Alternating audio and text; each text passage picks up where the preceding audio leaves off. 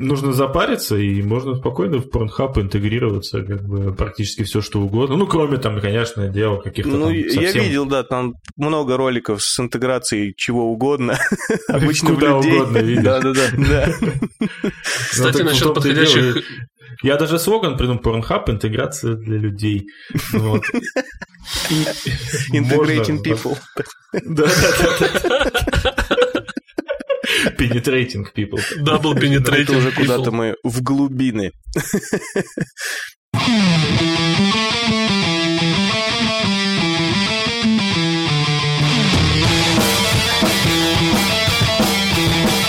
Всем привет, друзья! С вами очередной выпуск подкаста «Дженерик». Здесь, как всегда, а, Виталий Голубицкий, Здорово. Иван Самсонов, Приветствую. я, Никита Сальников и наш э, сегодняшний гость Илья Мурсеев. Привет, друзья.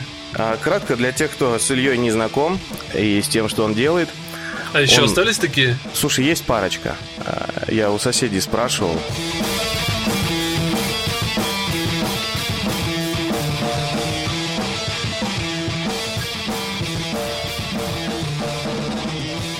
Илья у нас э, настолочный видеоблогер, а, рок-музыкант, барабанщик, ударник музыкальной сферы.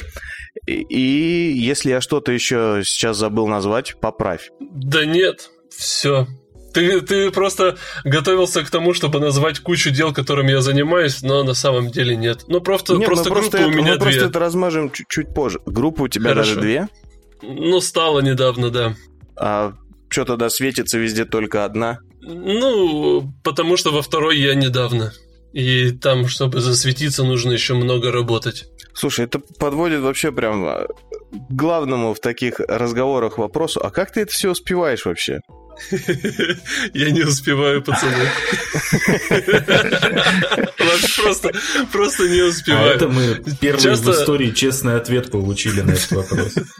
На самом деле, часто из-за этого сроки вообще всего, что я делаю, срываются, но мне везет с теми, с кем я работаю, и они, э, ну, может быть, как-то поним- с пониманием к этому относятся, либо с терпением, одно из двух.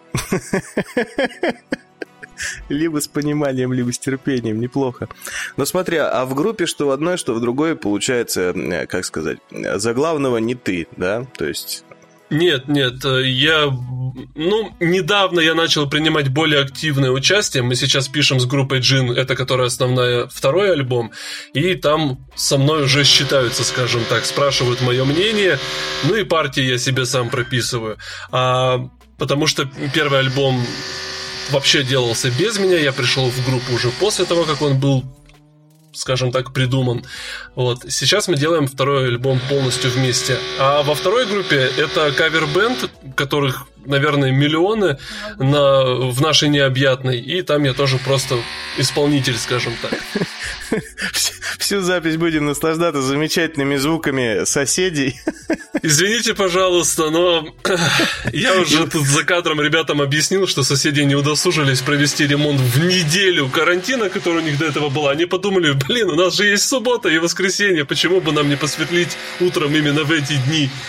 Идиоты. Мы просто встали сегодня утром и подумали, что будет не весело, если Иван быстро смонтажит выпуск подкаста. В натуре. Мне Будет кажется, куда веселее беспо- повырезать перфоратор, Мне- блин. Да, мне кажется, их бесполезно ждать на самом деле, чтобы вырезать. Это, как это называется? Это уже прекрасный опыт. У меня был уже запись без пауз, отсутствие записи, запись с перфоратором. Я... С Нужно все пройти, как говорится. В этом. А Так я его, заметил, вот- это, это и есть профессионализм. Знаешь, когда исходники хорошие, там делать-то нехера, в принципе. Сделает Ну, в любой принципе, даун. А вот когда получается такая жопа, а всегда получается жопа, то тут уже как раз нужен рукастый малый. Ну, в некотором роде тоже. Вот, а мне э, очень интересно, как э, коллеге, скажем так, задать вопрос. А давно вообще ты занимаешься музыкой и, э, собственно, ударных играешь? Ну, честно, мне в этом всегда стыдно признаваться, потому что я играю э, плохо для того времени, которым я занимаюсь ударными. То есть у меня не было ни разу нормального постоянного учителя, я был все время самоучкой и все время в каких-то вот таких вот, знаешь, там поиграл год, там полгода, и постоянного uh-huh. развития и занятий у меня не было. Поэтому играю я достаточно плохо, если сравнивать, например, с теми, кто учился хотя бы в музыкалке, э, даже они меня превосходят по уровню там во много раз. А так я занимаюсь, получается, уже лет что-то до хрена. Э, я наверное, лет... Сколько мне сейчас? 30 почти. Лет 15.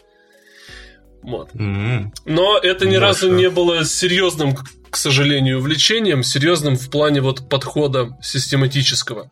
Это mm-hmm это очень большой недочет. Ну, тут же, как обычно, это все, если к этому прям серьезно, ну, как ты сказал, у тебя и так времени ни на что не хватает, а если начать чем-то еще и серьезно заниматься, то в принципе перестанет время как бы оставаться на что-то, мне кажется. Поэтому тут нужно соблюдать баланс, на мой взгляд. Нужно, но вот мы сейчас с группой Джин э, начали над этим активно работать. Ребята мне помогают, поддерживают меня. Мы сделали свою студию, которая, черт возьми, закрылась из-за карантина. Все как-то неладно идет. И там я вот должен был заниматься больше. Но вот сейчас сижу дома. А студия у тебя в каком-то типа бизнес-центре, что ли? Ну, там не бизнес-центр, это вообще э, химический институт восточный какой-то там у нас их этот э, филиал. И вот э, там здание, знаешь, такое старое советское, где постепенно отдают какие-то пристройки под аренду самых разных компаний. И, и вот мы занимаемся в каком-то полускладском помещении. Мы там арендовали комнату, и там все делаем. Неплохо. Это круто. Ну, это, наверное, здорово. Слушай, э, собрать донаты, запилить, наконец, студию, снять видео там о планах, как я буду ее оборудовать, и тут херак карантин. Да. Ты такой, ну, за это... Оборудовал студию. Да, очень вовремя.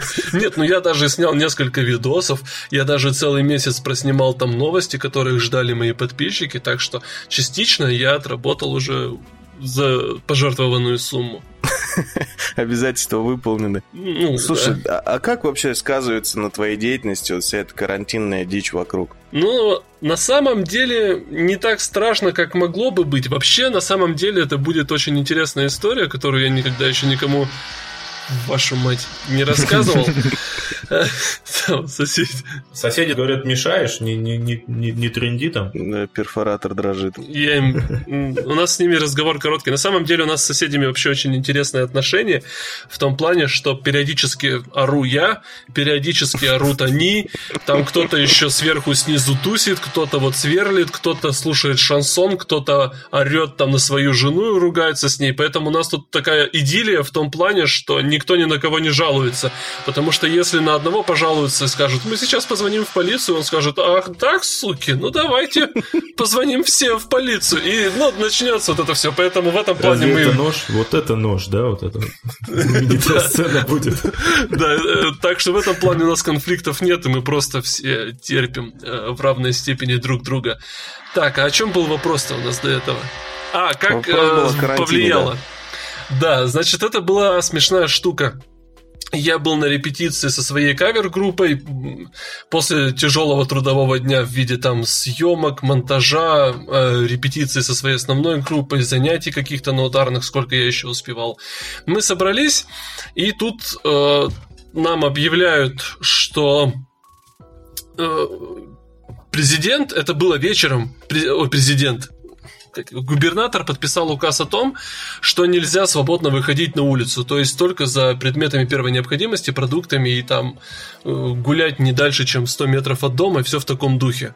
Мы все просто охерели, Значит, нам сказали, мы должны были готовиться к выступлению на телеканале, но, естественно, это отменилось, потому что, ну, как бы мы прошли, да, по улицам к телеканалу, это же не официальная работа, а для официальной работы, например, как моей жене Наташе, нужно получать разрешение для того, чтобы передвигаться по городу.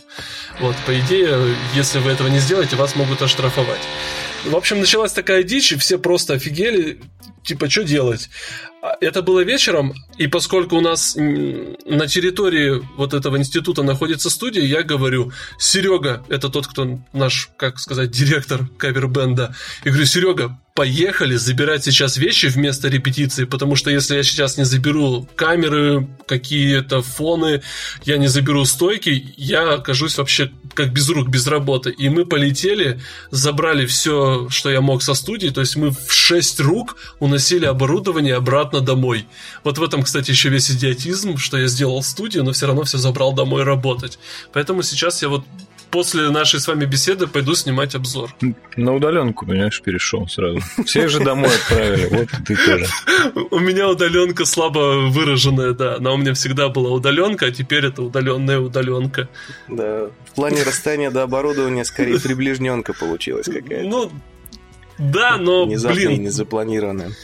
Дома работать неудобно. Когда я сделал студию и стал приезжать туда, это плодотворность на самом деле выросла вообще в разы, потому что там ничего не отвлекает, а также ты думаешь о том, что так, тебе платить в этом месяце, значит, там свою треть за все это помещение, так что, чувак, давай-ка садись и работай. А тут дома, знаешь, там пошел чай налил, пошел там в туалет сходил, пошел там еще что-нибудь сделал, а потом такой, ой, блядь, уже день закончился, ну как так? Так что жаль. Потому что всякие Могут игры интересные выйти, ты идешь играть. Ой, не говори. Это вообще да. жесть какая-то. Постоянно какие-то общения в интернете, а там на студии интернет говно, поэтому пообщаться особо не с кем, сидишь и задрачиваешь. Сидишь такой, думаешь, поработаю в субботу нормально, а тут какие-то мудаки пишут, пойдем в подкаст. Это вообще жесть. Нет, нет, нет, я думал, ты про соседей сейчас будешь говорить. Они такие, о, там чувак пошел записываться, давай-ка мы посверлим, чтобы ему неладно было. Козлы. Ну ладно. Ну зато, может, к тому моменту, как начнешь обзор снимать, они уже закончатся своей сверлежкой. Слушай, я, блин, не подумал об этом. Твою-то мать. Да, да. Кстати, может быть, придется подвинуть съемки тогда на понедельник, потому что ну это реально дичь. Я ж не запишу нифига. Слушай, ну раз мы к этой теме подъехали, расскажи вообще про этот свой рабочий процесс. Как сказать, какие у тебя за годы видеоблогинга рисовались свои какие-то решения, лайфхаки? Все-таки э, качество видео сильно растет, количество видео тоже, я заметил, у тебя подросло за последний там год или сколько. А, что за ну, опыт с... бесценный ты наработал за это время? Блин, сложно сказать, потому что, судя по тому, сколько я монтирую видео, даже там 10-минутные, ни хера не поменялось в моем подходе. Но э, некоторые люди, которые со мной близко общаются, говорят, что я слишком большой перфекционист, и нужно от этого избавляться. Ну, то есть я часто вымираю на таймлайне там чуть ли не миллисекунды вот э, нужного кадра, чтобы он встал именно так, чтобы он обрезался в этом месте, ну и вот тому подобные вещи. То есть э, перфекционализм на самом деле мешает работать, как бы это странно не мешало, его должно быть в должную меру. А так у меня лайфхаков на самом деле вообще никаких нету, я себе ничего не придумал. Например, если взять фотографов, то у них есть, как это называется-то, блин, пресеты, например, э, для цветокора, чтобы им быстро там сделать темнее или светлее, или черно-белый, или там эту яркость поднять, или здесь контраст подправить, чтобы или какую-то атмосферную фотографию сделать, там, например, в стиле там 20-летней давности. Вот, у них есть пресеты. У меня таких пресетов, к сожалению, нету, я практически каждое видео обрабатываю заново. Это, наверное, плохо, нужно что-то с этим делать. Вообще, мне кажется, плохо, что я работаю до сих пор в Vegas Pro, и О. надо, наверное, перейти уже до Adobe Premiere, и, может быть, там я смогу заняться подобной штукой. Но вся проблема в том, что я постоянно опаздываю, как, как вы уже выяснили. И поэтому, чтобы сделать видео быстро, я сейчас могу только в Vegas Pro. А в Adobe Premiere нужно практически заново переучиваться. Там разница все-таки есть значительная. Я могу сказать, как, как человек, недавно перешедший как раз из Vegas Pro э, угу. в Adobe, это, в принципе, не знаю, как как поменять э, костыли на здоровые ноги в спортивных кроссовках. Вот это прям... Ну, то есть это стоит того, да? Ну... Слушай, Это, во-первых, не так сложно. Вот а почему такое сравнение? Потому что даже если ты мастерски ходишь на костылях, это все еще менее удобно, чем даже неумело на здоровых ногах. Вот. И на самом деле там все очень интуитивно. Тот же Вегас мне просто ломал руки и насиловал голову. А Adobe, да, там много всего можно растеряться, но зато все более-менее интуитивно ясно. А главное, выверять по кадрику сплошное удобство. А разве э, в этих программах я просто с видеоредакторами, ну, как бы на- даже не на «вы», я с ними не знаком, неужели та- там логика же работы должна быть одинаковая, нет? Слушай, а, Нет, чём- логика-то безусловно одинаковая. Там разные кнопки, разные горячие клавиши, разные приемы, даже таймлайны немного отличаются. И э, отличаются приемы, например, э, кропа, ну то есть кадрирование и различные другие вещи. Они немножечко, но отличаются. К этому надо просто привыкнуть, а для привычки все равно нужно время. Ага. А, ну, окей. Там, короче, все сложно. Я бы сейчас задвинул долгую телегу, почему Вегас жопу сосет, но я думаю, это никому не интересно, тем более в аудиоформате. Да нет, я даже понимаю, почему Вегас сосет жопу, но вот говорю, пока время. Но вообще надо, надо, конечно, переходить, потому что мне действительно функционала Вегаса, например, уже тупо не хватает, и приходится заниматься всякой такой вообще дикой ерундой, которая в Adobe, я знаю, намного легче и доступнее. То есть ее не надо как-то изобретать, что ли, так сказать. А в Вегасе надо изобретать иногда колеса. Я даже не знал, что в Вегасе тот же цветокор есть. Я, слава богу, не стал так глубоко его заковыривать, сразу ушел в Adobe почти. Ну вот в Adobe, например, я знаю, что цветокор вообще в разы просто удобнее. То есть, э, и- а, слушай, да, ладно, это наша отдельная там тема. Мы можем отдельно тут на эту тему очень долго р- разговаривать, да. Но Короче, я тебе рекомендую, пока как раз карантин, все дела, а, хотя бы попробовать. На самом Ну, деле, вот, кстати, может быть. Может быть. Я же сейчас буду стоит. готовить видео по игре «Странствие в Средиземье» по «Властелину колец», и вот, может быть, как раз его нужно будет уже сделать в Adobe. Это, кстати, хорошо ты мне подсказал, что действительно пока карантин, его тем более продлили до мая, новых съемок у меня особо больших не предвидится, так что, может быть, это круто, да. Слушай, вот сейчас э, за эту вот неделю ты уже что-то новое отыгрывал, отснимал. Мне просто интересно, как в условиях карантина вообще самому все это проворачивать. Потому что... Так а, ничего сложного, я же дома снимал несколько лет, просто сейчас я вернусь к этому обратно. На студии все было удобно в плане освещения, потому что я там сделал черный фон, и это просто как манна небесная для обработки, потому что ну, он очень удобный. И на нем э, объекты, то есть ведущие, например, или игры, они очень хорошо выделяются. А здесь дома все гораздо хуже в этом плане. Здесь дебильные обои или вот, например, э, полки с играми, которые я понял, что очень пл- плохи для того же цветокора или для какого-то там выравнивания цветов. Это просто вообще дичь. И ну, в общем, дома, конечно, хуже работается. Но вот я говорю, сегодня будет первый обзор на карантине только сниматься. Сегодня, завтра. А про сами игры я имею в виду в плане того, что... э, ну, игротек по понятным причинам никаких нет. А по гостям люди ходить стремаются. Вот сейчас то, что ты знаешь, ты там отснимал, показал, а дальше что? Э, Дуэльки с женой показывать или ну? Как, Ну, как вообще са- выкручиваться собираешься? В этом плане. А, хорошо. Так, а, сейчас у меня есть один большой проект, который называется «На полках с Мишей». Мне его нужно закончить. У меня есть вот эти странствия в Средиземье, про которые мы вот только что говорили, и я буду их осваивать, видимо, в Adobe, поэтому это займет довольно много времени. Как раз до мая. Ну, на эти две вещи уйдет может быть неделя, может быть две. Просто у меня же есть еще удаленная работа, я делаю описание э, игр для сайта Meeple House. И, может Мгм. быть, буду делать такие же описания для фабрики игр. То есть работа у меня еще есть. Я с утра работаю, вечером я что-то делаю там для канала. То есть у меня сейчас такое разделение пошло на карантине. Так что... А потом я буду снимать новости же еженедельные. Их вообще стоило вернуть с 1 апреля. Это очень знаковый такой был день. И в плане дня недели, и в плане числа, и в плане месяца.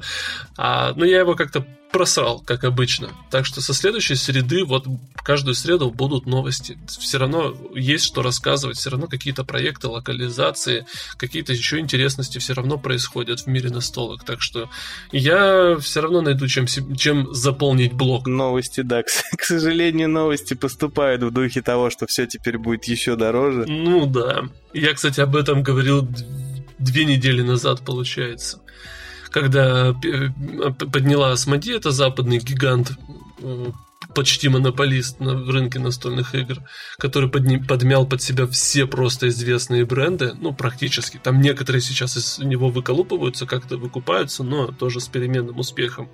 И вот у нас Hobby World, он тоже зависит от Асмоди, и он тоже поднимает цены. Да, новости, наверное, сейчас будут в основном грустные, но ведь будут. Ну, в том плане, что у меня будет чем чё, что снимать. Журналистский подход. Не, не бедствие, а инфоповод. Да нет, на самом деле это, конечно, все очень плохо. У нас же еще э, на нашем веку с вами это же все вообще впервые происходит. Повышение цен? Повышение цен. Действительно. Впервые. Никогда Нет, такого я не про повышение цен, я про, я про коронавирус и про А-а. карантин, конечно. Ну, да, Повышение да. цен, это что, ладно, это фигня по сравнению с тем, что происходит в, как бы за миром на столах, скажем так. В основном ну, нашем до июля. мире. До июля. До июля? Ну, а думаю... вот с учетом я... всей этой пандемии, конечно, это не последнее повышение цен за ближайший год-два, что мы увидим. Ну, я вообще, мне очень страшно представить, что будет дальше, когда закончится вот эта пандемия. И я не знаю, что будет впереди. Там там, я думаю, начнется жесть экономическая, вообще натуральная. Да, ты говоришь, с Meeple Хаусами работаешь, ты с ними вообще, ну, помимо работы общаешься, как у них сейчас дела идут? На панике, ребята, не на панике?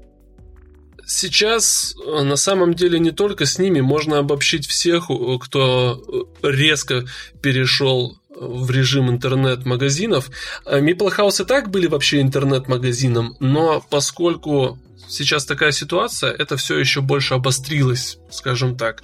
И не только в магазинах настольных игр сейчас, везде все, кто могут, переходят вот в интернет, и у всех просто творится какая-то дичь. Очень много заказов, очень много нужно работников, никто ничего толком не успевает, у всех как какие-то зашивоны, какие-то стрессы постоянные с этим. Так что, не знаю.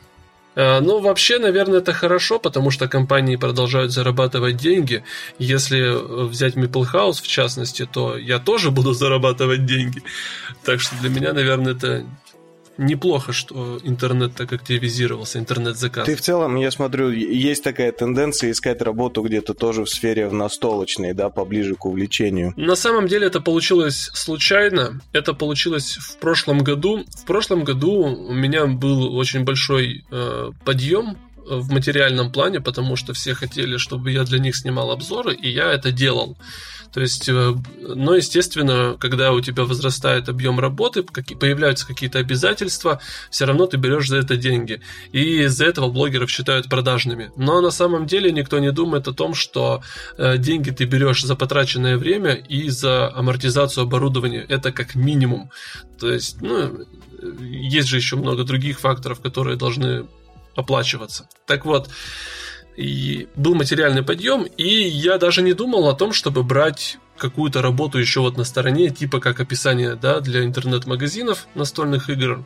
А, но Meeple House разместили в телеграм-чате в своем большом общем, что вот, ребята, нам нужен этот копирайтер.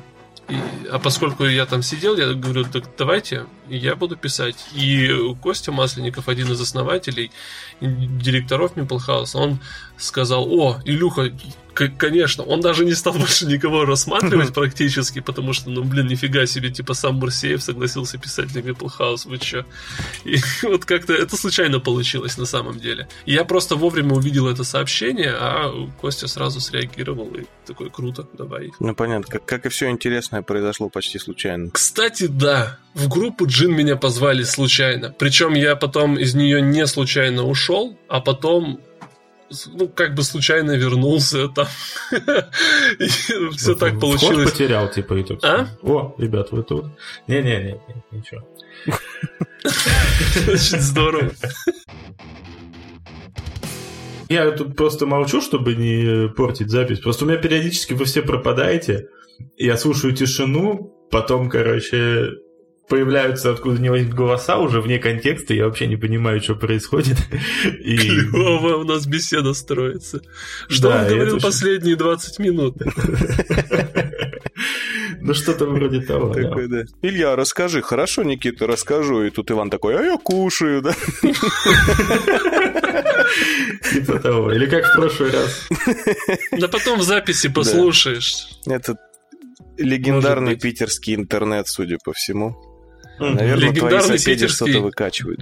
Объединился с легендарным Екатеринбургским, и все пошло.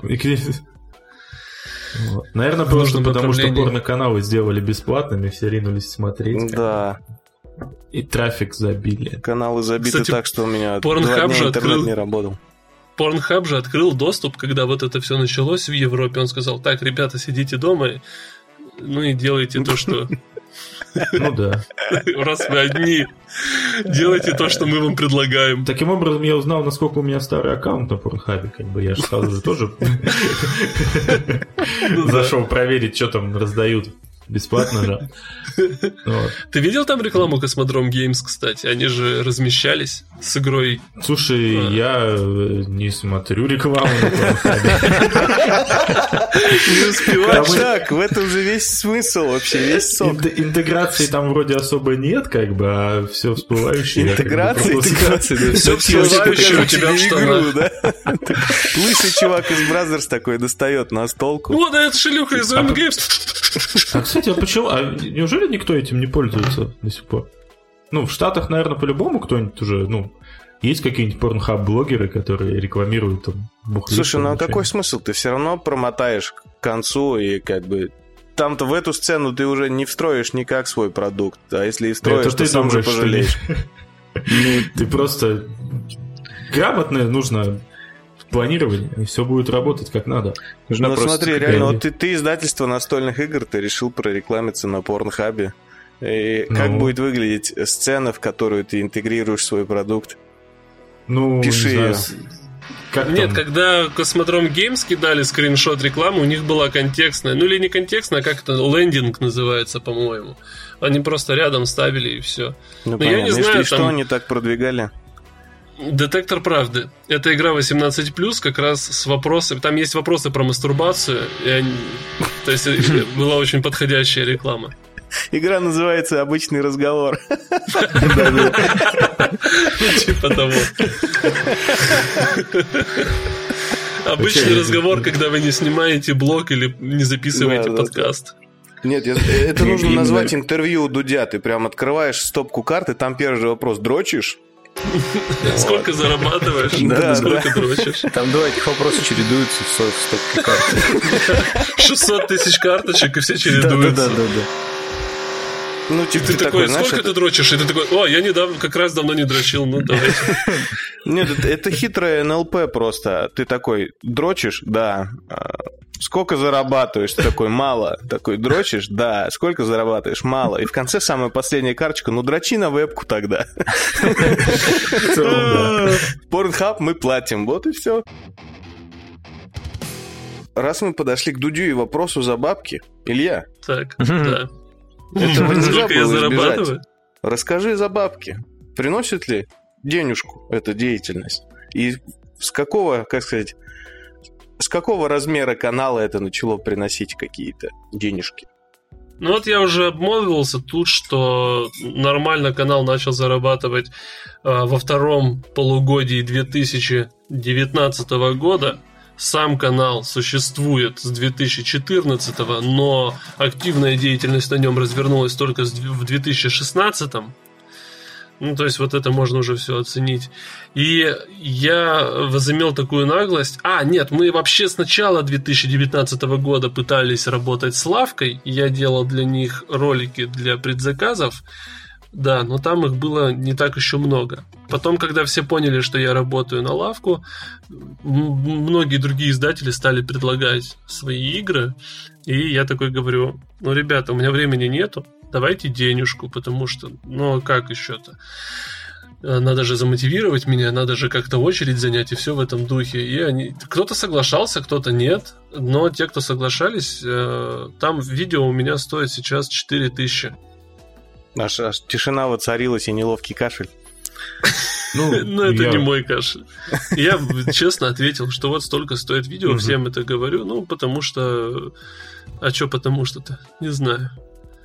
Просто а почему... Что... Сейчас такое, типа, Изначально 4000, же... а почему действительно надо 10, 15, типа, что это? Нет, у меня вопрос на самом деле не столько за бабки, сколько, ну, я, конечно, понимаю, что я могу и сам на него ответить, но хотел бы все-таки из уст гостя услышать.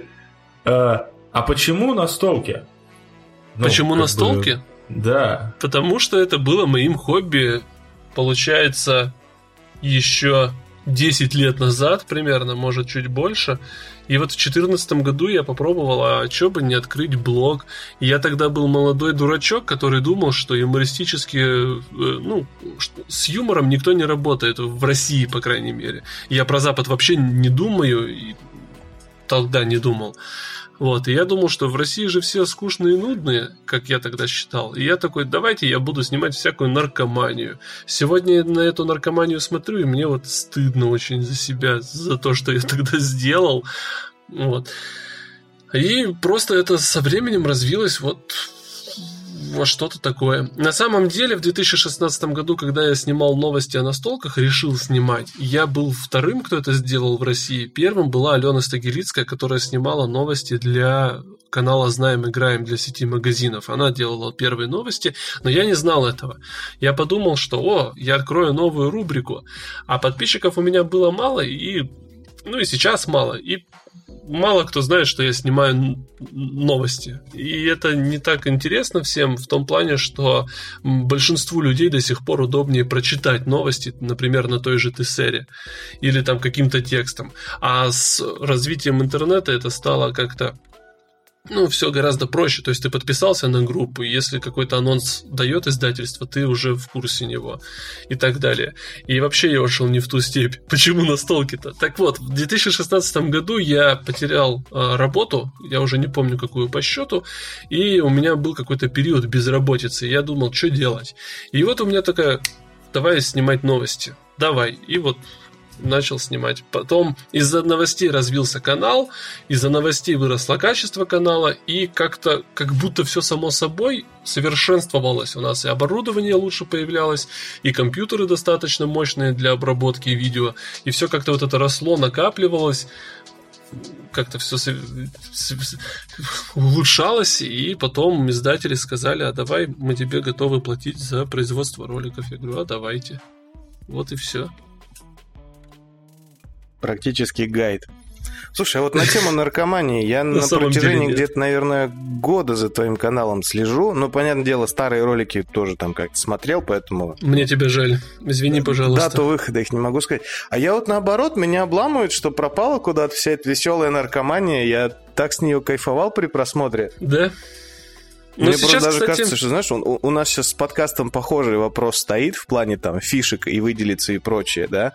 И угу. как-то вот была такая прям яркая, могучая фишка, понятно, не всем заходящая. Типа, знаешь, ну, э, серьезных ребят на хмурых щах, рассказывающих про те же настолки вагон, а вот такой отбитый, веселый Илья Мурсеев, типа, о, один.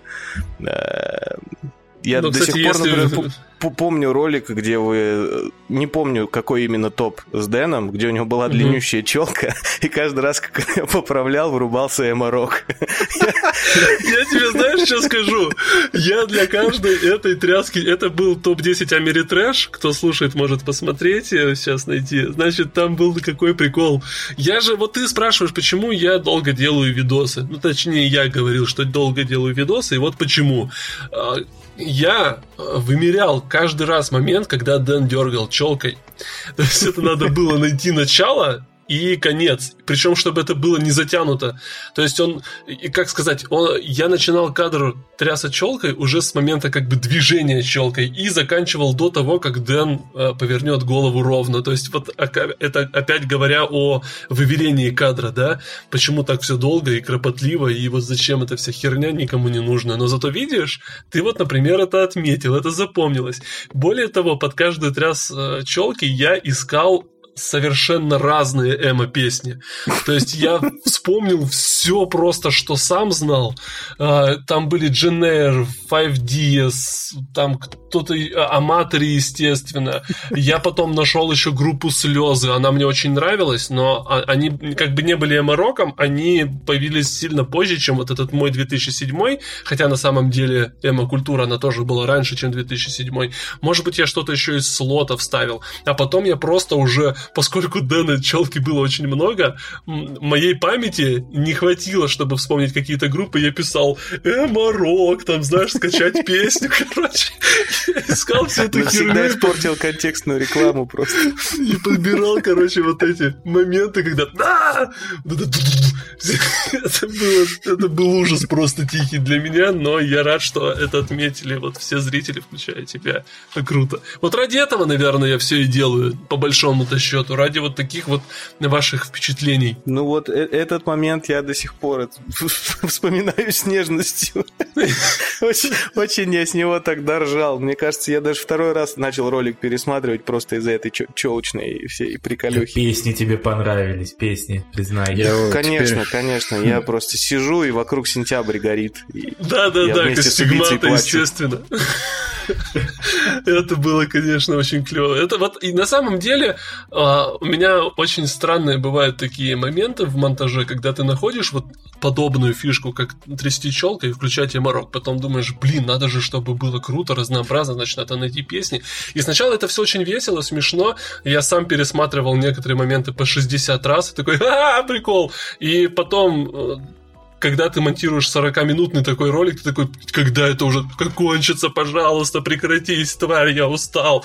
Но вообще, в целом, это, конечно, весело делать в том числе. Ну, наверное, первый раз 50 весело, а потом уже остальные 10 э, просмотров до 60-го уже, уже нервненько. Да, да. Ой. Ну, как-то так все, да. Я хочу посмотреть этот видос. Я, кстати, вот хотел я сказать... тебе скину, но, но он длится час с чем-то. Да Зато нет, там тебе посоветуют я... крутые настолочки. Я стараюсь да, делать удобно. ролики меньше часа, хотя вот Америтрэш и Евро получились непростительно долгими, конечно. Мы с Дэном уже не укладываемся в 20-25 минут, мне кажется, это плохо. Я что еще хотел сказать, вот как раз такие, вся эта наркомания, которая была заложена в первые там 3 или 4 ролика на канале, э, она мне кажется, она сейчас стала лучше, но, может быть, действительно утратила какую-то, не знаю, что-то особенное в себе, как раз какую-то, может быть, беззаботность, какую-то, может быть, придурковатость даже. То есть она ушла в новости, она ушла в топы с Дэном, и периодически немножечко проскакивает э, в, ну, в разные обзоры. На самом деле меня из этого еще называют клоуном, потому что гики у нас очень серьезные, и они, ну, не, не все понимают вот этого, и все думают, что какого хрена ты дурачишься, лучше расскажи правила. А как раз идея канала была в том, чтобы не просто рассказывать правила или говорить, смотрите, здесь карточки 63 на 88, у них вот такая полиграфия, там все вот это, или эта карта, я не знаю, она в пяти копиях в этой колоде и работает недостаточно сбалансированно по сравнению с другой картой, которой копий 10 там штук в колоде. Мне это было неинтересно это рассказывать, я хотел угорать, но вот э, давление публики, которая говорила, что нет, снимай более понятно, более подробно, более задротисто, она меня склонила к тому, что я стал э, одним из многих. Вопрос у меня родился, опять немножко в другую степь иду. Давай. Вот. Но, Че с панхабом-то, да? Кстати, э, этот прием называется рефреном. Я узнал об этом приеме, когда ходил в школу радио, и он мне очень понравился, и я его стараюсь использовать тоже в своих видео. Я узнал об этом слове только сейчас, что это значит. Но вопрос не об этом. Хорошо. как это? А долго вообще, ну, э, подготовить, ну, обзор на настольную игру? То есть, ну, например, там какой-нибудь э, условный там Resident Evil достаточно просто пройти один раз, и можно писать обзор, да, потому что большую часть... Ну, ты все увидел механиками основными, ты там познакомился и так далее, да.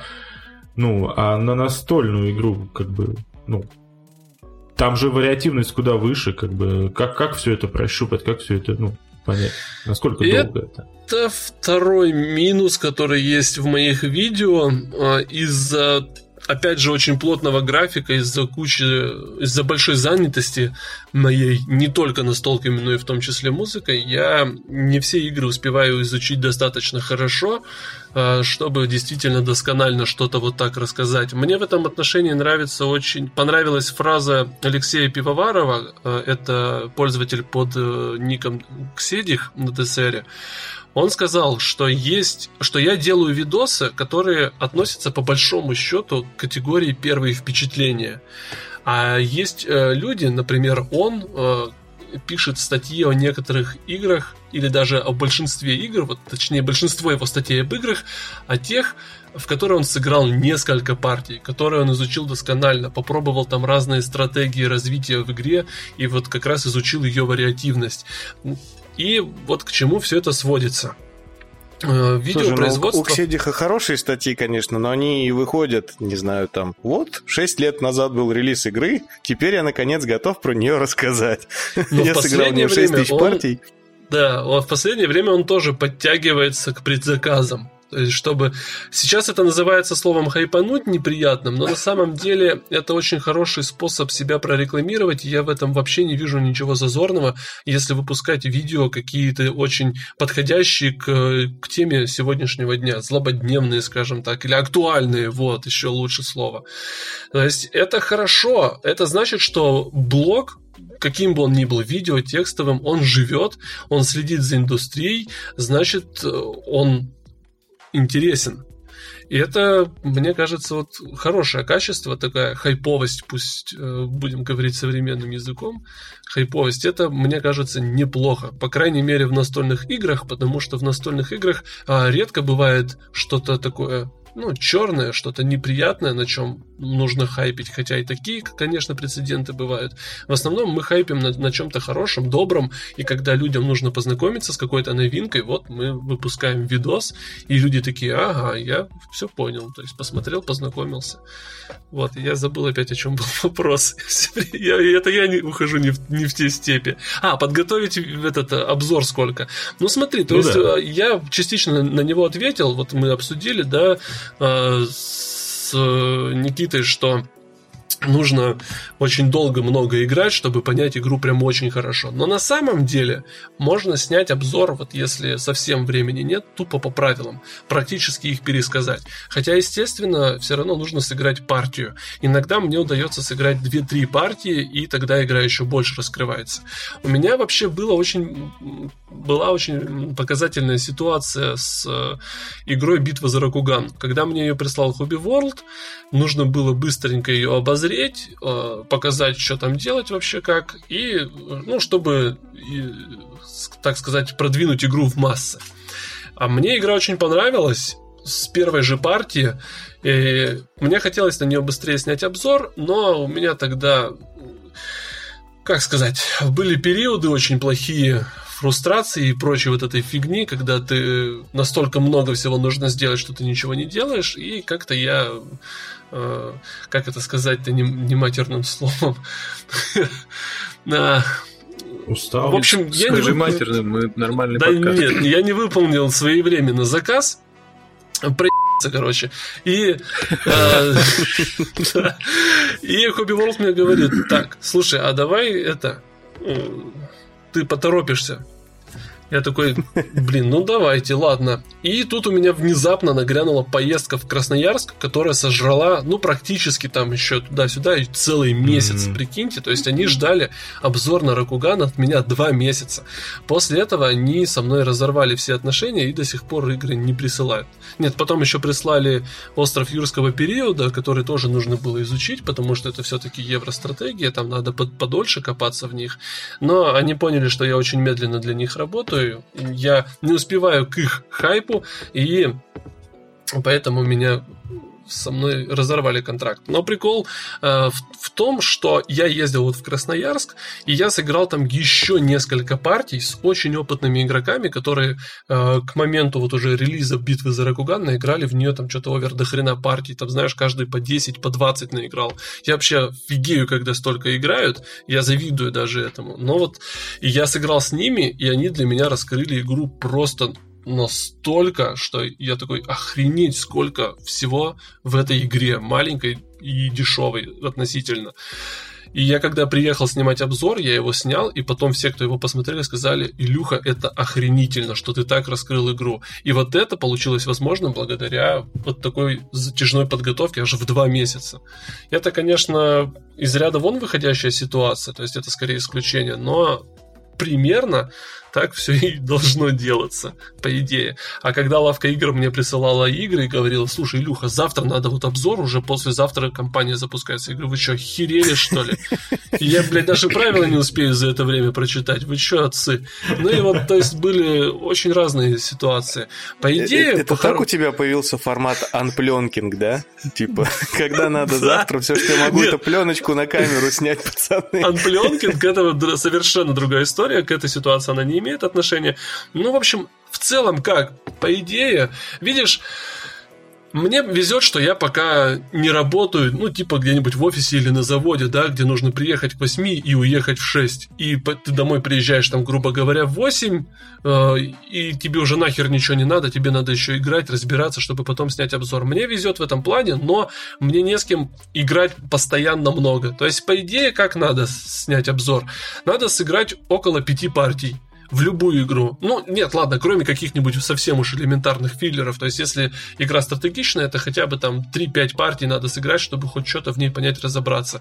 Это можно сделать условно за, ну, 2, например, да, дня, за 2 дня. Или, если в случае с реальной жизнью, то за неделю. Ну, потому что ты на одну игротеку сходишь, там, к другому знакомому сходишь, и вот так ты накопишь для себя какой-то опыт, чтобы снять достаточно объективный обзор, достаточно, скажем так, даже полноценный обзор хрен с ней с объективностью.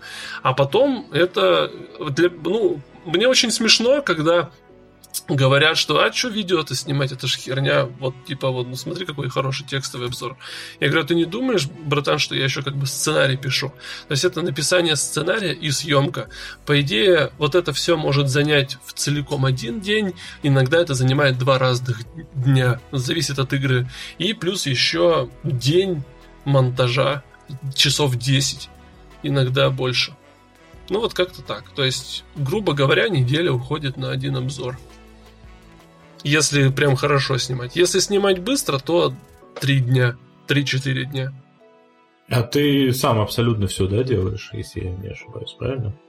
Ну, естественно, мне помогают э, мои друзья, э, причем есть постоянные участники, это, естественно, Наташа. Она, она вообще для канала все. Без нее канала бы вообще не существовало. Она все и в плане помощи, и в плане э, отношения к этому. То есть она э, из тех жен, которые говорит, я тебя поддержу, главное сделай то, что ты хочешь, и у нас потом будет все хорошо. Ну, то есть, типа, вот в таком. Это морально, это вообще просто бесценно. Есть, например, а, Ленька, который постоянно, я ему звоню, говорю, Леня, сегодня дец, как надо приехать и снять. Он говорит, блядь, я как-то устал, конечно, но давай приеду. Та Ленька, Кирик очень сильно помогает по, по техническим каким-то вопросам, по подсказкам. Новости первые мы еще снимали и с Ленькой, и с Наташей, и с Димой. Мы приглашали часто разные группы друзей, которые близко живут или с которыми мы хорошо общаемся. А, в моих летсплеях, например, снимаются всегда тоже самые близкие друзья. Ну, то есть, конечно, я делаю не все один. Но что касается... По сценарию тоже иногда какие-то задумки даже во время съемки уже подсказывают э, ребята. А, и то есть, э, кстати, по плане техники помог однажды очень хороший буст каналу дал Саша э, Перминов. Он тоже снимался, кстати, в летсплеях. Вот, то есть помогали помогает вообще просто какое-то бешеное число людей, вот. Но что касается в основном там процент, 90% производства, ладно, может быть, ну ладно, 90, это на мне. Это сценарий, это съемка, это монтаж. Монтаж полностью, конечно, на мне. Но хотя э, в прошлом году, когда я уже совершенно зашился, но были еще и деньги, мне предложил свою помощь по монтажу. Так, я еще имена плохо запоминаю. В общем, мне предложили помощь по монтажу. И э, человек смонтировал... Вот Олег... она твоя благодарность. Да, Олег, Олег, Олег помог мне с монтажом, он прямо сам написал придумал. в группу, да, говорит, давай я тебе буду помогать, он даже один ролик бесплатно смонтировал, потом я ему все-таки денежку перечислил, небольшую, конечно, но мы с ним сделали, по-моему, два видео или три видео, и вот потом на этом все закончилось. И потом я монтирую сам все до сих пор. Монтаж это жопа. Это, это, это просто жесть. Самое крутое, что я понял, почему столько денег тратят на кино. То есть вот если Женя Бэткомедиан говорит, что в России воруют, и может быть воруют э, на Западе, там в том же Голливуде, я не знаю. Но э, понятно, куда идут вот голливудские различные бюджеты, там, блокбастеров или еще какие-то, потому что даже я тут, сидя дома, хереваю просто от объема работы, да, который на мои плечи ложится, а там же это просто совершенно какие-то гигантские просто объемы работ. Так что круто все, короче. Такой вывод. Все полезно было. Ну а сейчас конкретно вся эта движуха не приносит такого количества, там, грубо говоря, не знаю, э, как сказать, денег и геморроя, чтобы задумываться, там, не знаю, найти монтажера, найти там еще кого-то. А на аутсорс, так сказать, отдать это все.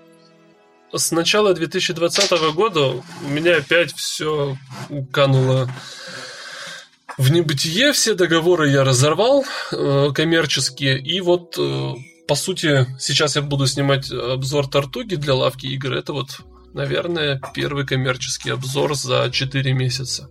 Или, может быть, там второй или третий, я не помню.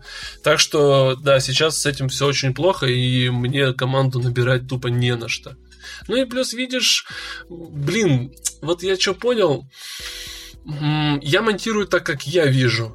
И мне даже в монтаже некоторые моменты для меня очень важны. Там какой-нибудь кроп или какой-нибудь определенный кадр, ракурс. Для меня он очень важен, потому что я хочу этим что-то подчеркнуть.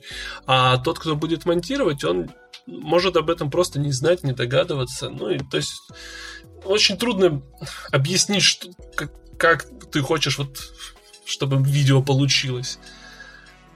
Вот хотя Олег, например, э, видео по игре Каучук смонтировал очень хорошо и оригинально. Я даже у него некоторые э, приемы стырил для будущего.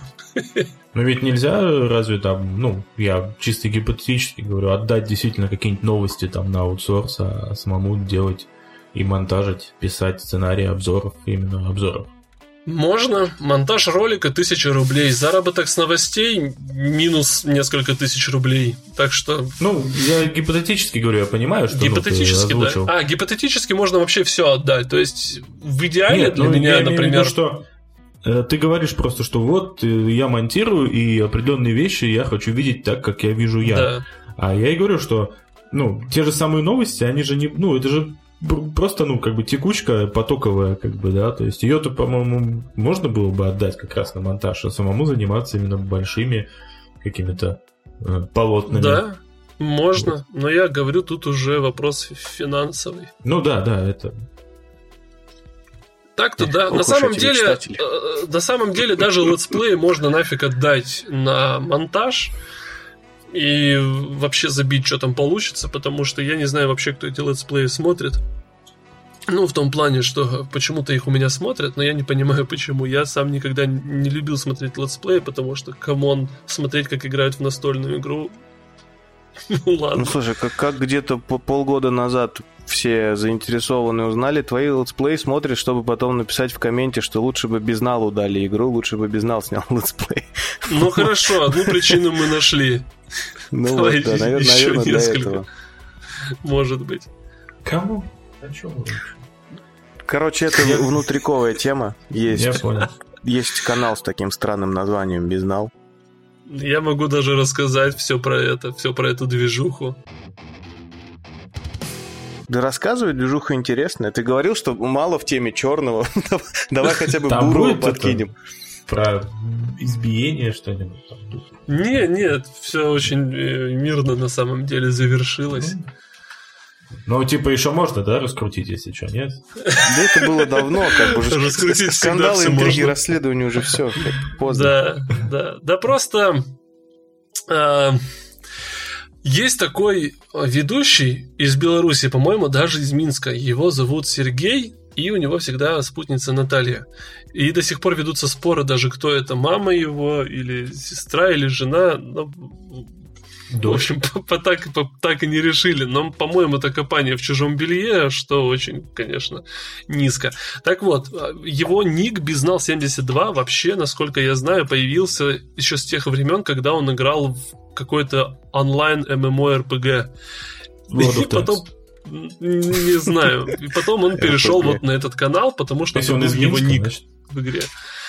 Короче, и вот он, да, он просто играет э, в игры с Натальей э, и просто записывает это на камеру вообще без изысков. А, то есть у него, я не знаю даже на какую камеру он это записывает, но, кстати, звук у него, звук у него, наверное, такой же дерьмовый, как и у меня, или у меня такой же дерьмовый, как и у него. Ну, то есть никаких особых приспособлений, микрофонов для этого нету, то есть что-то вот встроенное, скажем так, используется. И это просто... То есть, если вы смотрели мои летсплеи, то ну, дольше, чем первые там две минуты, вы можете увидеть, что у меня идет смена планов, как у твоего игрового, как у два в кубе, как у других э, некоторых каналов. Uh, у нас идет какая-то цветокоррекция, у нас идут какие-то... В общем, мы пытаемся сделать вот эту тягомотину многочасовую интересной, но э, все зрители без нала говорят, что если мы пытаемся вытянуть технически, в плане монтажа, в плане съемки, в плане там какой-то коррекции, да, то безнал вытягивает своей э, харизмой и умением объяснять правила, так сказать, умением говорить. Потому что, как выяснилось, Сергей, он преподает. А как известно, преподаватели, они, даже если не особо занимаются, то у них такая проф это не деформация, а наоборот какой-то полезный профессиональный навык, что они учатся говорить слаженно, четко, у них хорошая артикуляция, то есть очень много различных свойств положительных, которые, конечно, дают плюс при объяснении правил настольных игр. И когда я снимал свои вот эти развеселые, там, дебильные летсплеи, в том числе для, для лавки игр, там все чаще появлялись надписи, что лучше бы снял безнал. Ну, типа, что это за шут Гороховый, лысый тут сидит бородатый, ни хера объяснить не может. И вот давайте лучше без нала. Пусть он снимает видео. И под это, это, это стали писать под всеми моими видосами в лавке. Это стали потом писать и под э, видосами в твоем игровом. То есть, ладно бы они писали мне такие замечания в группе лавки игр, которые они как бы рекламируют товар, да, моими видео. А реклама-то получается говно, потому что не снял, не безнал. И ладно бы это обсуждать в лавке игр, потому что это там, скажем так, общая площадка, но приходить на канал к твоему игровому и сказать, вы снимаете херово, Безнал бы снял лучше, причем с два в кубе тоже так делали, я просто, мы с этого все с парнями охеревали, что за проклятие на нас троих, ну, на четверых, потому что на твоем игровом Фил и Денчик, и мы просто стали себе, э, сделали себе мем сами, что Безнал сделал бы лучше, или там снял лучше, и все, и мы просто везде под этим угорали, даже на ТСРе мы потом, ну, это была, конечно, очень злая шутка, и люди подумали, что мы обозлились именно на Безнала, когда мы писали на ТСРе и под любыми другими тоже тоже видео и отвечали на комментарии э, фанбоев Безнала, что типа славься Безнал, причем мы реально налетали в четвером и писали большими там камслоками славься Безнал, и все такие, за что вы его ненавидите, ублюдки, вы же их так херово снимаете. А люди не поняли, что мы ненавидим не Безнала, а мы типа, ну мы стебем их. Потому что ну сколько можно писать, что Безнал бы снял лучше, вашу мать. Это реально очень сильно достало просто и превратилось вот в такой мем. К самому Безналу вообще никаких претензий нет. И у меня даже есть мечта съездить к нему и снять э, рубрику на полках, как вот я снимал с Дэном и с Мишей. Так что Я бы... И, let's, и The Let's Play с ним партейку. Вот. Так что вот такой маленький мем. Слушай, меня давно волнует смежный вопрос. А вот Давай. не печет у тебя пониже спины а, от комментариев в духе... А, короче, от любых комментариев на тему Дэна в плане того, что «Ой, Дэна в ролике нет, смотреть не буду», типа «Когда новый ролик с Дэном?» Как-то... На самом деле у меня были э, проблемы психологического плана как раз вот под конец тоже 2019 года, когда я реально психовал, и там и Безнал, и Дэн там тоже подкатил. В общем, подка... накатило вообще все просто. Я ударился из-за этого вообще в какую-то дичайшую депрессию. Наташа от этого очень сильно пострадала на самом деле, потому что ну, она живет со мной, ей приходится вообще все это говнище терпеть и выносить. Да, у меня были такие проблемы, когда я орал, что типа пошли вы все в жопу, и вы неблагодарные свиньи. Это, это тоже, кстати, превратилось в мем, но это был, знаешь, такой просто а, я же избалованный ребенок, потому что я единственный в семье, и ко мне мама всегда относилась очень хорошо. И вот сейчас это отражается в моем поведении уже как бы взрослого человека, но это какие-то вот психологические, наверное, проблемы, недостатки. И наверняка это просто так не рождается. То есть любое поведение человека, оно же обусловлено а, его окружающей средой и его воспитанием, и его событиями из детства, или даже не из детства, а какими-то недавними. Так что человек же не так просто там психует, его реально что-то задевает, может быть там э, нервирует и так далее. Да, были такие проблемы, но сейчас я отношусь к этому совершенно спокойно, потому что, ну, надо и Наташу поберечь, и, наверное, свое сердце. Хотя Дэн, как врач, сказал, что у меня не будет проблем э, с сердцем, потому что там же есть вена, а есть эти самые артерии, да, и э, поскольку у меня проблемы с венами, то с артериями проблем не будет. Так что сейчас я к этому отношусь. Я когда это только, когда первые такая, такие подколы, вот травля началась, э, хейт вот этот первый пошел еще несколько лет назад, я на это реагировал всегда шутками.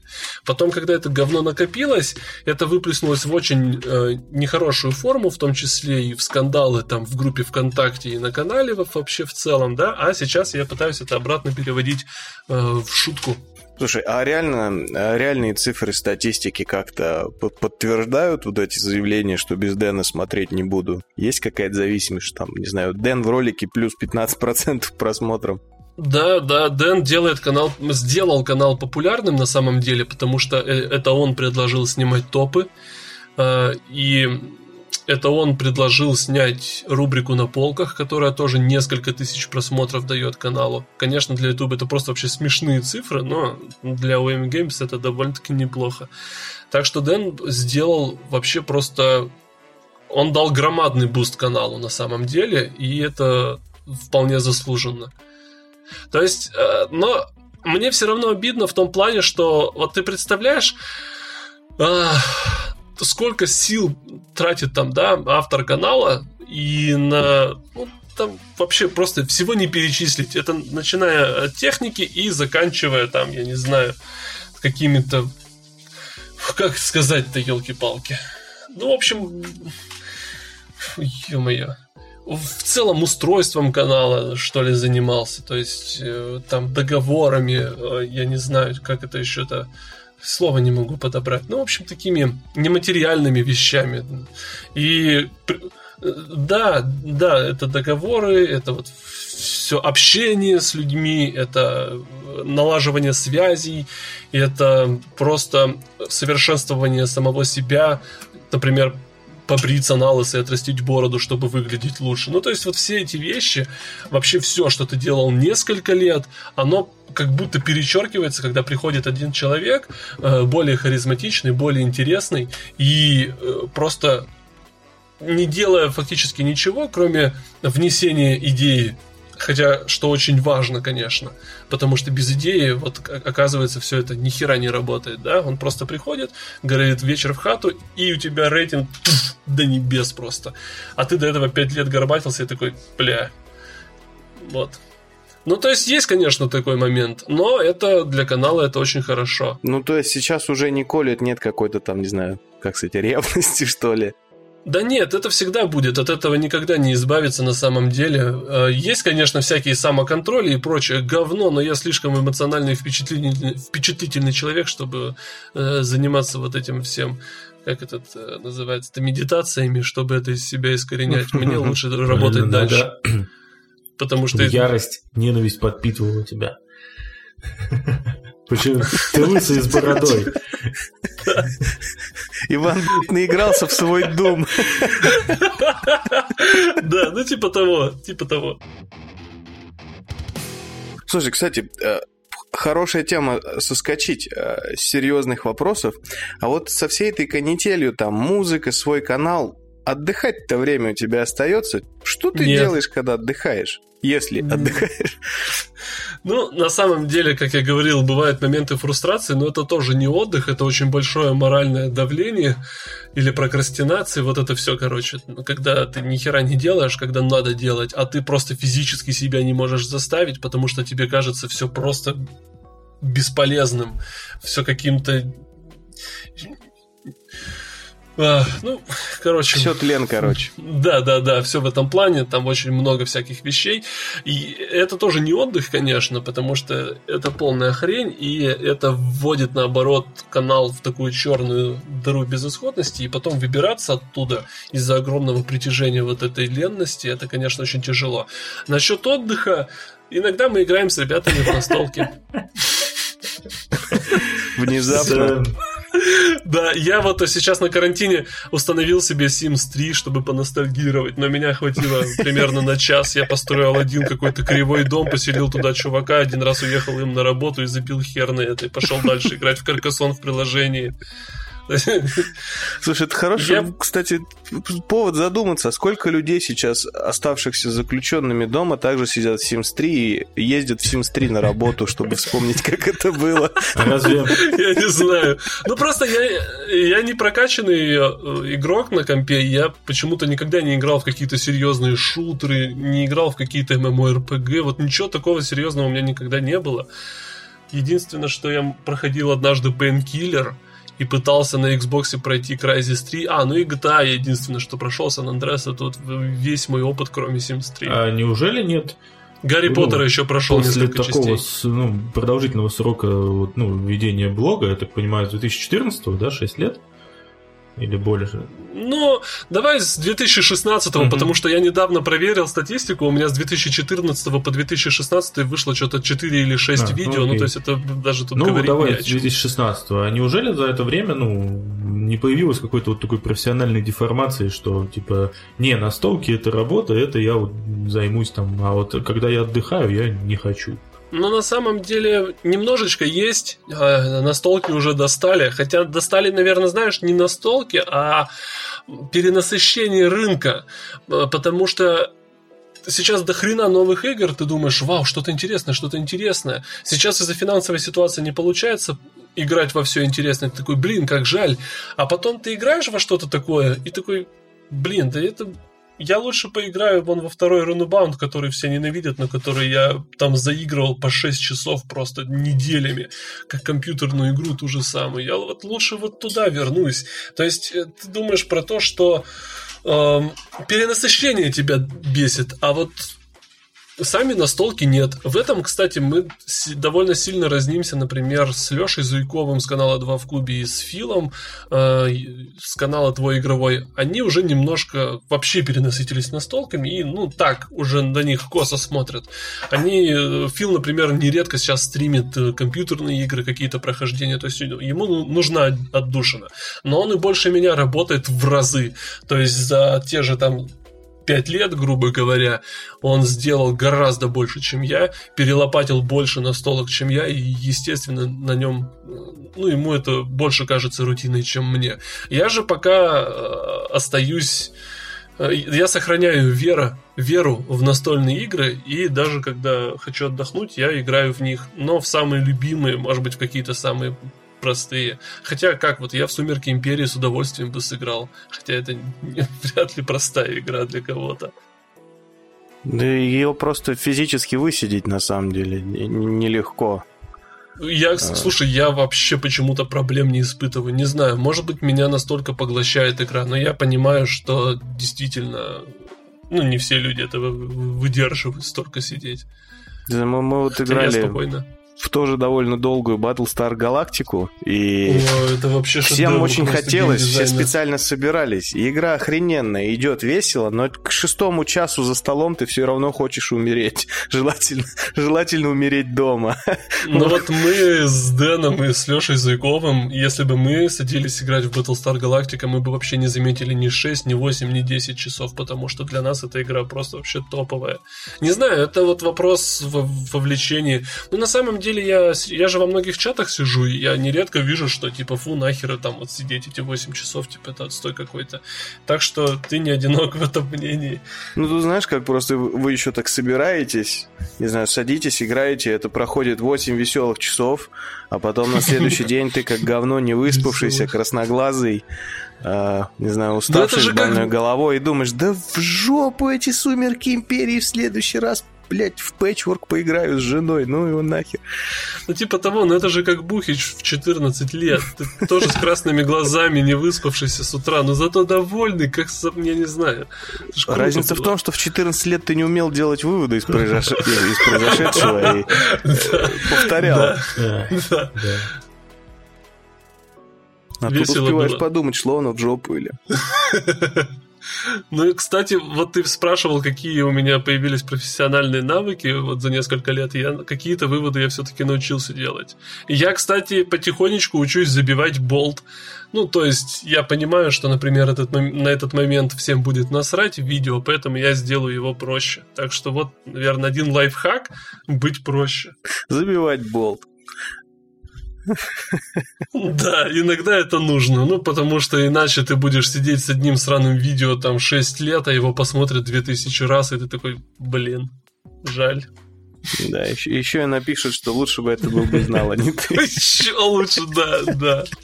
А еще напишут, что картинка не очень, звук говно, ну и вообще игра так себе, лучше бы снял какую-нибудь там это другое что-нибудь. Нам срочно нужно с кем-нибудь тоже так, чтобы у нас в подкасте писали, что лучше бы другие чуваки. А, кстати, а у нас сейчас, под этим подкастом напишут, напишут, что, что лучше бы ты у Безнава побывал в гостях. Вот, да-да-да, я тоже хотел сказать. Ой, прикольно. Вы ему предложите, кстати. А мы... Можно попробовать. Э, но мне уже даже за этот выпуск немного неловко, то, что мы так вроде бодро общаемся, и за всем этим наблюдает призрак Виталия. Я здесь которому, видимо, нечего сказать, спросить.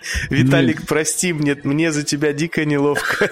Нет, на самом деле мне Виталик, интересно. прости, я, я все спрошу за тебя. Я не очень сильно шарю в, в играх, но мне интересно за индустрию послушать. И все ну, вопросы, которые я пытался жопа. задать, типа, задал за меня Иван, так что... Даже про Порнхаб. Вы прям в первую очередь про него. Порнхаб в первую очередь. Просто. Единственная лавстори, которая хуже, чем «Сумерки». Иван, ты задаешь за меня все вопросы просто. Да, Илья, а, а скажи, а вот эта вот хрень с перенасыщением, как, когда ты вот это начал, не знаю, замечать и ощущать в плане того, что что-то слишком много стало настолок на рынке? Примерно полтора года назад, когда я в январе 2019 года продал всю свою коллекцию нахер, но я это сделал не из-за перенасыщения, я это сделал из-за финансовых проблем. Вообще, когда мы познакомились с Дэном, тоже очень-очень давно, он парень-то вообще ну, он сильно умнее меня, это вообще очевидно. И он всегда подходил к, э, к коллекционированию настолок, у него же она просто огромная, там что-то 600 с лишним позиций, и он все эти игры, он покупает Э, как сказать, очень расчетливо. То есть он понимает, что это хорошая игра, и даже если он в нее не играет, то это очень ценный экземпляр там ну, в целом в плане игры, будь это то механики, будь то какие-то там авторы, будь просто какой-то эксклюзив или этот э, раритет, он его оставляет у себя. И вот однажды он мне сказал, Илюха, у тебя коллекция, конечно, большая, и ты молодец, что ты гонишься за мной, тебе, конечно, не успеть, ха-ха, но э, зачем тебе столько говна? И я засмотрелся на свою коллекцию и подумал, ну, в натуре у меня тогда было очень много странных вещей, я сейчас уже даже конкретные примеры не вспомню, ну вот, например, эволюция со всеми допами у меня была, в которую мы э, никогда не играли. Это зеленая, такой... которая эволюция? Да, еще первая, первая, в ну, которую понятно. мы никогда не играли, а если с кем-то играли, то есть мы приходили к друзьям, мы играли в их копию, и я такой, а зачем она мне действительно? Тем более, как мы видим, спустя много лет она чувствует себя очень хорошо и никуда с рынка уходить не собирается, да, и вот подобных позиций, каких-то странных, неигровых, было очень много у меня в шкафу, и я тогда, когда пообщался с Дэном, я как-то пришел к тому, что действительно пора повышать не количество настольных игр, а их качество в плане э, геймплея в плане геймдизайна, может быть, хотя бы. То есть что-то как, действительно какие-то интересные экземпляры оставлять, либо нужные, то есть те, в которые мы реально играем. И вот тогда я начал чистить свою коллекцию. Спустя еще несколько лет, когда вот появились эти финансовые проблемы, пришлось решать проблему радикально. Я продал вообще все. И я об очень многих экземплярах жалею, но что сделано, то сделано. И вот сейчас, считая вот эти все полтора года, которые я наблюдаю за игровой индустрией, я понимаю, что да, у нас перенасыщение просто дичайшее. Я недавно даже выложил пост у себя в Инстаграм, что типа нахера столько на стол психолог, и написал там целую эссе, как я сейчас к этому отношусь, и что нужна коллекция всего игр в 50, это и то максимум.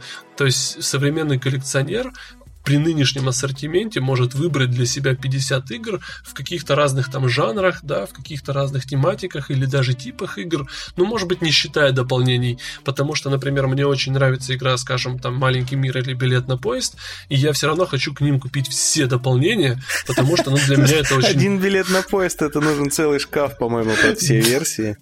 Да нет, кстати, там хватит полки. То есть, ну, такие детали только если учитывать. А так хватает 50 игр вообще за глаза. Сейчас просто надо быть более избирательным, потому что покупать все это и финансово становится сложно, да и, в общем-то, незачем. Потому что у тебя будет там 10 одинаковых патигеймов там, или 10 одинаковых стратегий, отличающихся там одной сраной механикой. Зачем они тебе все? Оставь там одну самую любимую. Ну хорошо, оставь две, если там одна по Ктулху этому несчастному, одна фэнтези, а третья космос. Это, кстати, можно отнести, например, к Сумеркам Империи, к Rune Wars и хрен знает, к войнам Ктулху, например. Ну, так просто. То есть вот эти три гроба оставь и играй в них. Это большие стратегии. Они различаются по времени, по сложности, и это, этого достаточно. Потом возьми несколько стратегий, которые чуть поменьше. Возьми несколько евро-стратегий, в общем, в общем несколько там патигеймов, пару филерков, вот тебе уже вся готовая коллекция. То есть иметь даже 130 игр, сколько сейчас у меня, это вообще не нужно. Слушай, у меня около 50, я, честно говоря, где-то из них 30 планирую слить. Вот я быстро дошел до этой стадии, когда, типа, что-то количество вообще не, количество не круто. А количество не нужно, нужно качество. Но при этом Если у меня вы... обязательно будут все сорта коднеймсов, например. Э, если для тебя... эту срань. Да, естественно, если есть какие-то, ну, прям вот просто ничем не объяснимая любовь к каким-то играм, например, как у меня к билету или там к маленькому миру, который я хочу скопить вообще всю коллекцию, все выпуски, которые есть, да, это один вопрос. Ну, то есть все равно что-то должно быть вот прям такое, любимое, за что ты хватаешься. У Наташи это большой пожар, например, который у нас был, но я как идиот его продал. Ну, в общем, ну, такие игры, как да, положено, это out of print, все дела не добыть, не найти. Да нет, я думаю, можно найти, но это сейчас Запад, а доллар, сам знаешь, стоит бешеных денег. Ой, больно. Да, так что оставить 20 это, игр, из которых будет 4 codenames, это вполне неплохо. Тем более есть дуэльный... 20% коллекции это просто Codenames, один из которых про хуи. Неплохо. А, у тебя а сейчас есть? у тебя в твоей уменьшившейся коллекции, что у тебя за жемчужины? Над какими коробочками ты прям, не знаю, протираешь пыль, достаешь, рассматриваешь, ласкаешь. На самом... Я понял, на самом деле таких игр вообще очень мало. Во-первых, я вот сейчас не задумываюсь, когда меня спрашивают, а вот какие бы игры вот ты бы там оставил или там хотел бы иметь, или вот как ты спрашиваешь, какие жемчужины. У меня, к сожалению, нет игры сквозь века. Сквозь века, я считаю, это обязательная игра вот для опытных игроков, если вы хотите какую-то крутую стратегию, э, которая умеренная по длине, офигенная просто по глубине и связке всех твоих действий от начала до конца. Это вот сквозь века. При этом вы в нее поиграете... Она сложная, но когда вы в нее поиграете там пару раз в одной и той же компании, то есть в нее даже вдвоем можно играть, и все хорошо, то вы такие, блин, так она же офигенная, можно хоть вечером там раскладывать каждый день в карантине, и она всегда будет интересной. Ну, короче, вот сквозь века у меня, я бы хотел, чтобы они у меня были. Из э, того, что у меня есть, это точно Сумерки Империи, потому что она так, такая же, как и сквозь века, она э, разносторонняя, разнообразная, реиграбельная, насыщенная. То есть вот это я ценю в играх. То есть вот у меня две жемчужины было бы. Вот есть Сумерки Империи и, наверное, ну, Descent, как такой данжен кроулер, который вот для меня открыл этот жанр и который остается до сих пор, пожалуй, что лучшим. Но может быть еще клинок и колдовство. То есть вот эти игры я бы оставил 4. Но ну Descent и... это же просто сраная неостановимая яма наркомании. Пока ты соберешь к нему все допы, ты уже и почку продашь, и ну, слушай, я прошел только базовую игру. Я, конечно, понимаю, что дополнения, они его просто там прокачивают в плане контента очень круто. То есть у, тебя, у вас и монстры разные, это разнообразие, это, опять же, раз, применение различных тактик, их изучение. Это все хорошо, но у меня лежит базовый несколько лет, и я вполне доволен. Мне бы хотелось иметь допы, но это, скажем так, у меня не припекает от, э, от него. Вот, Descent вот у меня появился недавно Hellboy. Очень хорошая игрушка, так что его бы я тоже оставил. Но жемчужины я не знаю, я пока не готов его назвать. А, Повелитель Токио, кстати. Вот как ни странно, я все как-то на него да, я на него косо смотрю, ну потому что вроде как бы там, ну он же простецкий такой, да, но вот как только ты в него сыграешь с любыми людьми, все такие охренительные, ты такой, круто, охренительно, да, это клевая игра. Каркасон я бы оставил, билет на поезд я бы оставил и приобрел бы маленький мир. Ну вот, наверное, все. Из патигеймов я бы оставил вообще паракур. Кстати, нам с Наташей очень нравится игра «Грузи и вези». Это вот, можно сказать, э, раритет сейчас на ловкость. Но его просто нигде сейчас точно не достать, кроме как на барахолках у отчаявшихся настольщиков. И вот, может быть, его. Из патигеймов я бы тоже оставил Codenames, Decoder, паракур. Вообще просто великая игра. Ну, паракур. наверное... Я даже не слышал да. про такое игрище. Очень зря. И вот Snow Tales это просто бомбическая игра-гонка, я бы ее оставил. А еще я бы себе приобрел между двух городов. В России локализовали между двух замков Безумного Короля Людвига, а я бы оставил между двух городов именно, потому что она мне нравится больше. Ну, в общем-то и все. То есть, видишь, я сколько я сейчас игр 10 назвал, может быть? Ну да. А у меня их 130 в коллекции. Как ты думаешь, сколько из них мне не нужно? Вот такой вот очень простой вопрос. Подожди, это ты, получается, за всего сколько? За два года? Ну, за полтора. А, опять набрал 130 коробок? Ну, мне же дарят. Причем не только издатели дают на обзор игры. Кстати, сейчас чаще игры на обзор, которые дают, их забирают. Вот, а мне же дарят еще друзья, мне дарят даже подписчики. Так что я очень мало, кстати, из этих игр купил сам. Сумерки я купил сам. Но этим я бы не стал гордиться. Не те сумерки. сумерки, о которых я подумал. Нет, не те сумерки. Не те. Э. Ну, Descent я, кстати, купил сам в далеком каком-то, я не знаю даже каком году. Это был, была моя вообще первая подобного плана игра. И, кстати, я ее освоил достаточно, ну, просто. То есть у меня не было проблем с тем, чтобы ее освоить. Она достаточно простая оказалась. Это была моя первая такая масштабная стратегия. И я тоже ее купил сам. Угадай, за сколько? А в каком году? Ну, я не знаю, лет, давай лет шесть назад, может быть, семь. Ё-моё, слушай, не, ну я тогда даже не знаю, когда это, сколько это все тогда стоило. Но если ты говоришь, вот. угадай за сколько, ну давай метнем в косарь. Ну не в косарь уж, что там все-таки пластик и куча картона и коробка толстая. Три с половиной тысячи, я как сейчас помню, прикинь. И это с, это с этого, с зарубежного магазина а, с протекторами.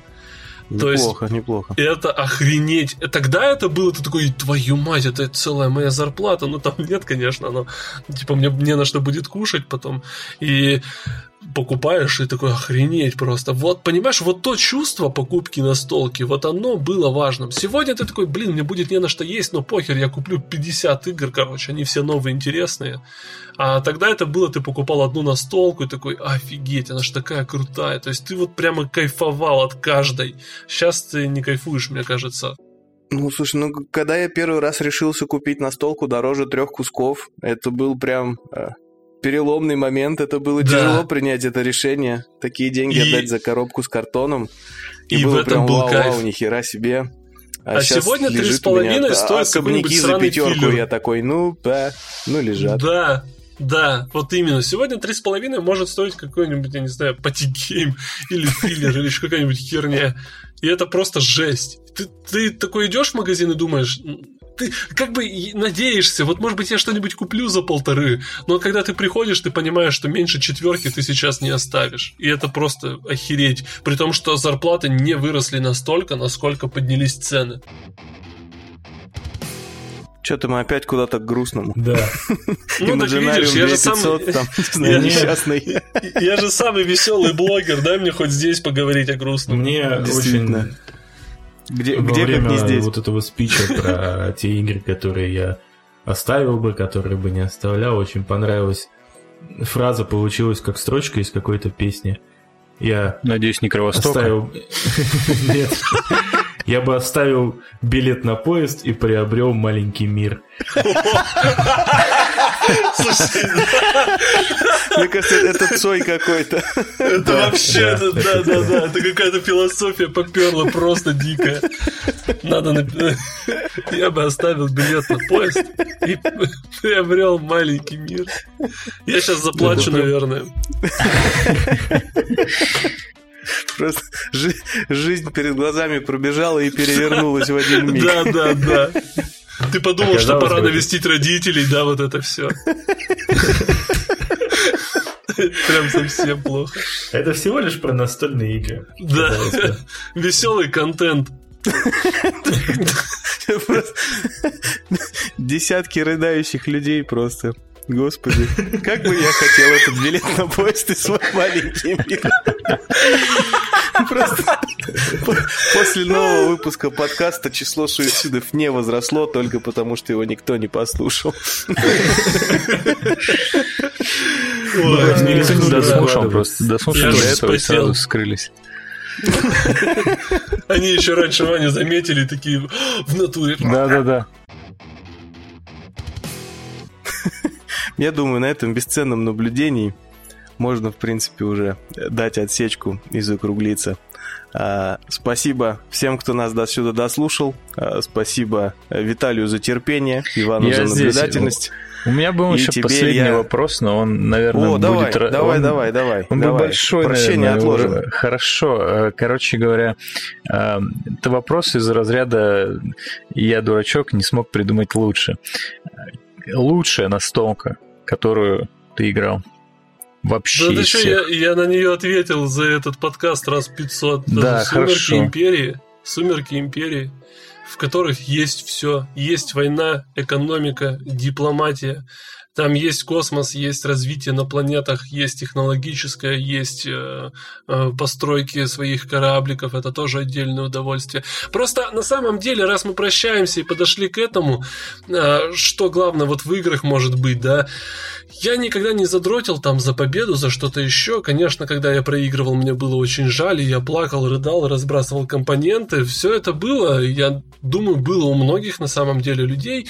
Но самое главное, что я ценю в настольных играх, почему они до сих пор мне интересны, потому что это как раз вот тот маленький мир, э, где ты немножко становишься ребенком, а если не становишься, то я бы посоветовал им становиться. И как раз вот я сказал, что вот строишь тут кораблики, ты летаешь на планеты. Я во всем этом, я все это вижу чуть глубже, чем картон, который лежит на плоском столе.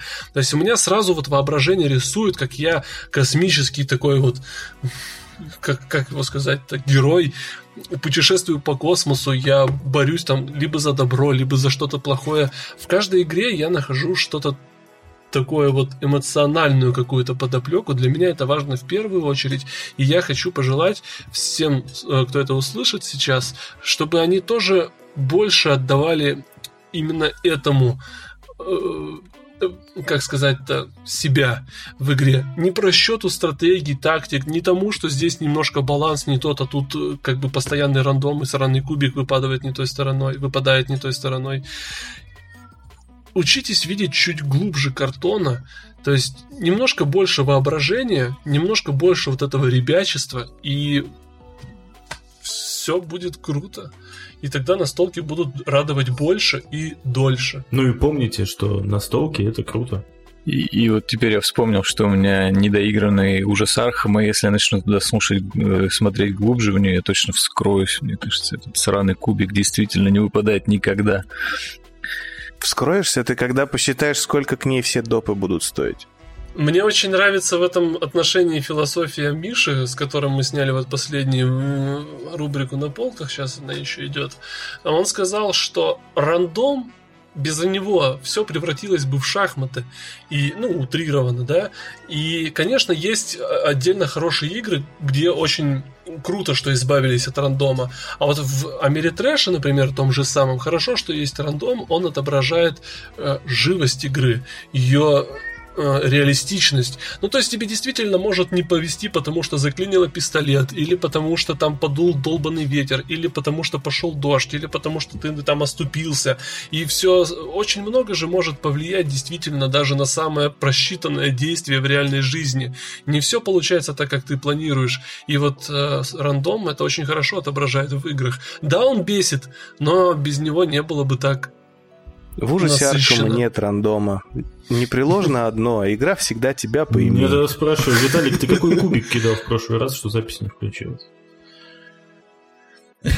А, такой, знаешь, Я он боюсь, такой он себе коричневый кубики весь. кидал. Главное, чтобы он не кинул его в этот раз. Нет, нет, в этот раз я слежу, все ну, четко. Хорошо. Да. В этот раз нас подведет рекордер Ильи. Нет, нет, этот, этот парень... Кстати, Насчет вот техники, этот рекордер мне подарил Леша Юшин из Архангельска, он мне еще ни разу не подводил. Так что... По чинам, да, Zoom H1, да? Да, да, H1N, H1N, а там есть H1, а у меня вот H1N. Ну, в общем, мы уже да. более двух раз э, красиво философски завершили выпуск. Э, спасибо тебе, Илья, за варианты концовки. И спасибо большое, что согласился к нам прийти. Выберите Собственно. то, что нужно. Большое спасибо, что пригласили. Для меня, кстати, это э, второй подобный опыт общения в подкасте. Спасибо вам. Бля, так мы у тебя не первые. Чувак, но заполучить себе девственницу очень сложно. Тем более лысую девственницу с бородой. Я бы этого не пожелал вообще никому. Лысая девственница с бородой это очень страшно, мне кажется. Извините, пожалуйста. Свою любовь я нашел в цирке.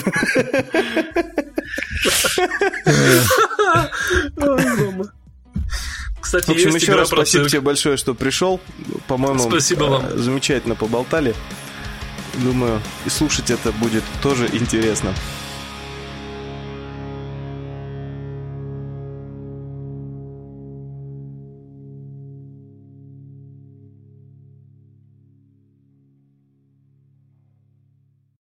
Всем привет, друзья! Э, это очередной выпуск подкаста Generic. Э, с вами, как всегда, Виталий Голубицкий. Чё это было сейчас что? Все пошло сегодня идеально. У кого сосед ремонтник, блядь? Я обожаю это.